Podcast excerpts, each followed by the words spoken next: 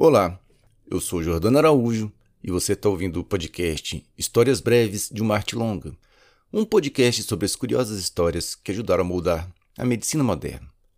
Se você acompanha esse podcast, tem uma novidade para você. Agora, ele também vai estar disponível no YouTube, com as imagens relacionadas às histórias que eu conto aqui. Eu acho que ficou bem legal. Então, se você quiser dar uma pausa agora e ir para lá, fique à vontade. A história de hoje tem o curioso título de Uma Doença Terrível, Genialidade e Solidariedade O Nascimento da UTI. Então, sem mais delongas, vamos a ela. No ano de 2020, com o avanço da epidemia de Covid-19 no Brasil, um equipamento médico que antes era conhecido quase que exclusivamente pelos profissionais de saúde tomou as manchetes em todo o país. O Brasil recebeu mais uma remessa de ventiladores pulmonares produzidos nos Estados Unidos. Os equipamentos são utilizados no tratamento de pacientes que têm Covid-19. Esta é a segunda remessa de respiradores que o governo americano envia para o Brasil. O respirador mecânico. Por que, que ele é tão importante? Hoje, qualquer pessoa bem informada sabe que os respiradores mecânicos têm a função de ajudar as pessoas a respirar, quando elas não conseguem fazer isso sozinhas. Simplificadamente, o aparelho injeta ar nas vias aéreas da pessoa por meio de um tubo cuja ponta é introduzida até a traqueia. Essa é a chamada ventilação por pressão positiva. Mas as primeiras ideias para a criação de um equipamento que pudesse ajudar as pessoas a respirar surgiram já na década de 1860. Em 1864, Alfred Jones patenteou o que talvez seja o primeiro ventilador da história, uma espécie de caixa na qual a pressão era diminuída e aumentada por uma bomba manual. Tratava-se, portanto, de um ventilador por pressão negativa. As pessoas acreditavam que esse método era mais fisiológico, já que a ventilação normal dos pulmões também ocorre pela diminuição da pressão na cavidade torácica, à semelhança do que acontece com um fole, por exemplo, que quando é aberto aspira o ar e quando é fechado ejeta o ar. Só que a ausência de um mecanismo que fizesse o aparelho funcionar sozinho limitava a sua utilização. No século XIX e no começo do século XX, o uso da eletricidade se expandiu, o que levou à criação de inúmeros equipamentos que passaram a funcionar movidos por ela. Com os equipamentos médicos não foi nada diferente. O engenheiro Philip Drinker trabalhava na Escola de Saúde Pública de Harvard, com qualidade do ar em ambientes industriais ele tinha um irmão que era médico e também trabalhava lá em Harvard. Curiosamente, meu irmão mais velho e mais sábio também é engenheiro. Então eu dedico esse episódio de hoje a você, porque os personagens principais dele são os engenheiros que criaram essas máquinas maravilhosas que salvaram inúmeras vidas. Em 1928, o Drinker foi chamado ao Children's Hospital de Boston, nos Estados Unidos, para ajudar a encontrar uma solução para a climatização do berçário. Passando pela enfermaria da pediatria, ele ficou chocado ao ver as cenas de inúmeras crianças paralisadas, com a pele azulada pela falta de oxigênio, que é um negócio que a gente chama de cianose, literalmente sufocando. Quando ele se informou do que estava ocorrendo, ele descobriu que aquelas crianças eram vítimas de uma doença contagiosa, a poliomielite. A poliomielite, também chamada aqui no Brasil de polio, é causada por um vírus que, como o próprio nome diz, afeta os neurônios motores da parte cinzenta da medula espinhal. Esses neurônios são os responsáveis pelos movimentos musculares. Quando essa parte do sistema nervoso central é afetada pela doença, a pessoa perde gradativamente os movimentos, começando pelos membros inferiores. Se a doença evoluir, regiões mais elevadas da medula também são afetadas. Se a inflamação atingir níveis ainda mais elevados, chegando ao bulbo, ocorre a paralisia dos músculos da respiração. A pessoa passa a sofrer com os baixos níveis de oxigênio e níveis elevados de gás carbônico no sangue. É uma morte agoniante. Como essa doença ocorre mais frequentemente em crianças, ela também é chamada de paralisia infantil. A humanidade convive com a poliomielite aparentemente desde a antiguidade. Existe uma estela, que é uma espécie de uh, escultura de origem egípcia, datada de cerca de 1600 anos antes da Era Comum. E ela mostra, ao que parece, um indivíduo com uma sequela típica da doença. Mas foi no século XX que a doença provocou mais vítimas. Os surtos de poliomielite eram o pavor dos pais, porque apareciam aparentemente do nada, contaminando centenas e até milhares de pessoas. A mortalidade ficava em torno de 10 a 20%. Daqueles que tinham paralisia, em cerca de 20 a 50% dos casos, ela se tornava permanente, deixando a pessoa com uma deficiência aí para o resto da vida. Então, o Philip Drinker ficou horrorizado com as cenas que ele viu lá no Children's Hospital. Ele formou uma equipe composta pelo seu irmão, o Cecil Drinker, pelo fisiologista Louis Agassiz Shaw Jr. e o pediatra Charles McCann, que também trabalhavam lá em Harvard. A missão autoimposta deles era criar um equipamento que pudesse ajudar aquelas crianças. O Drinker já vinha trabalhando com a ideia de um equipamento que pudesse ajudar na ventilação. É, esse equipamento que ele estava inventando funcionava pela variação da pressão interna de um tanque onde o paciente ficava e o ar era movimentado com uma bomba elétrica, é, de modo alternado. Depois de muito quebrar a cabeça, eles conseguiram. Eles criaram um aparelho que funcionava pela variação intermitente da pressão do tanque, onde o paciente ficava, somente com a cabeça do lado de fora. O ar era movimentado por uma bomba movida a eletricidade e havia uma vedação em torno do pescoço para não haver vazamentos de ar. A gente vai lembrar que ninguém sabia exatamente se o aparelho ia melhorar ou piorar o estado das pessoas.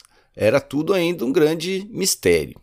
No dia 13 de outubro de 1928, a primeira criança a ser tratada com o equipamento foi uma menina de 8 anos, inconsciente e cianótica. Depois de alguns minutos na máquina, ela recobrou a consciência e chegou até a pedir um pouco de sorvete. Todos que estavam na sala, incluído aí o, o drinker, foram as lágrimas. Infelizmente, a menina viria a falecer alguns dias depois por conta de uma falência cardíaca. Mas uma fagulha de esperança se acendeu, já que agora os médicos podiam, pelo menos, tentar manter as crianças vivas enquanto se recuperavam da doença.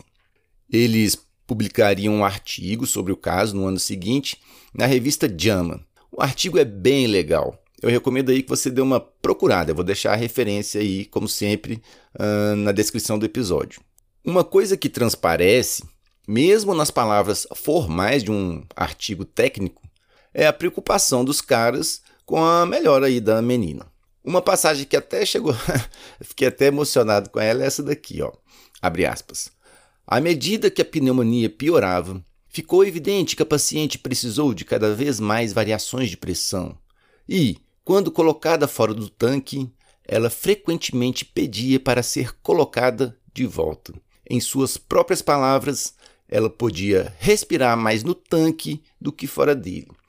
Se a pressão negativa caía abaixo de 16 centímetros de água, né, ela geralmente nos pedia para funcionar mais. A gente só pode né, imaginar o sofrimento dessa menina. Bom, o aparelho começou a ser produzido em escala, inclusive por outros empresários, e se tornou o principal método para tratar as vítimas da paralisia respiratória causada pela poliomielite. Com o tempo, o aparelho ganhou o sugestivo apelido de pulmão de aço. Há casos de pessoas que passaram o resto da vida é, num desses aparelhos. Mas também havia problemas, claro.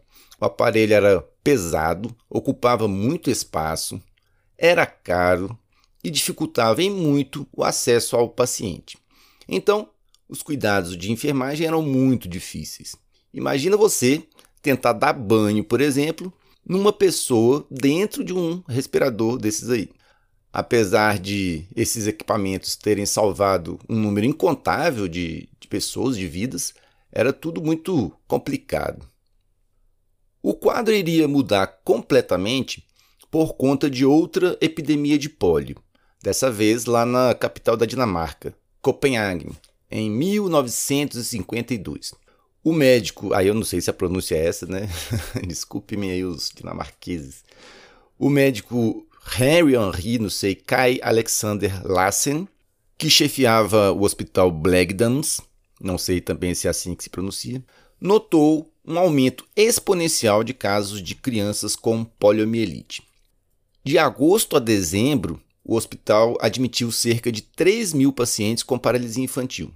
Desses, 345 tinham o tipo mais grave da doença, a paralisia bulbar, na qual, conforme a gente já viu, o vírus causador da doença atinge a região do sistema nervoso central, responsável por controlar os músculos da respiração.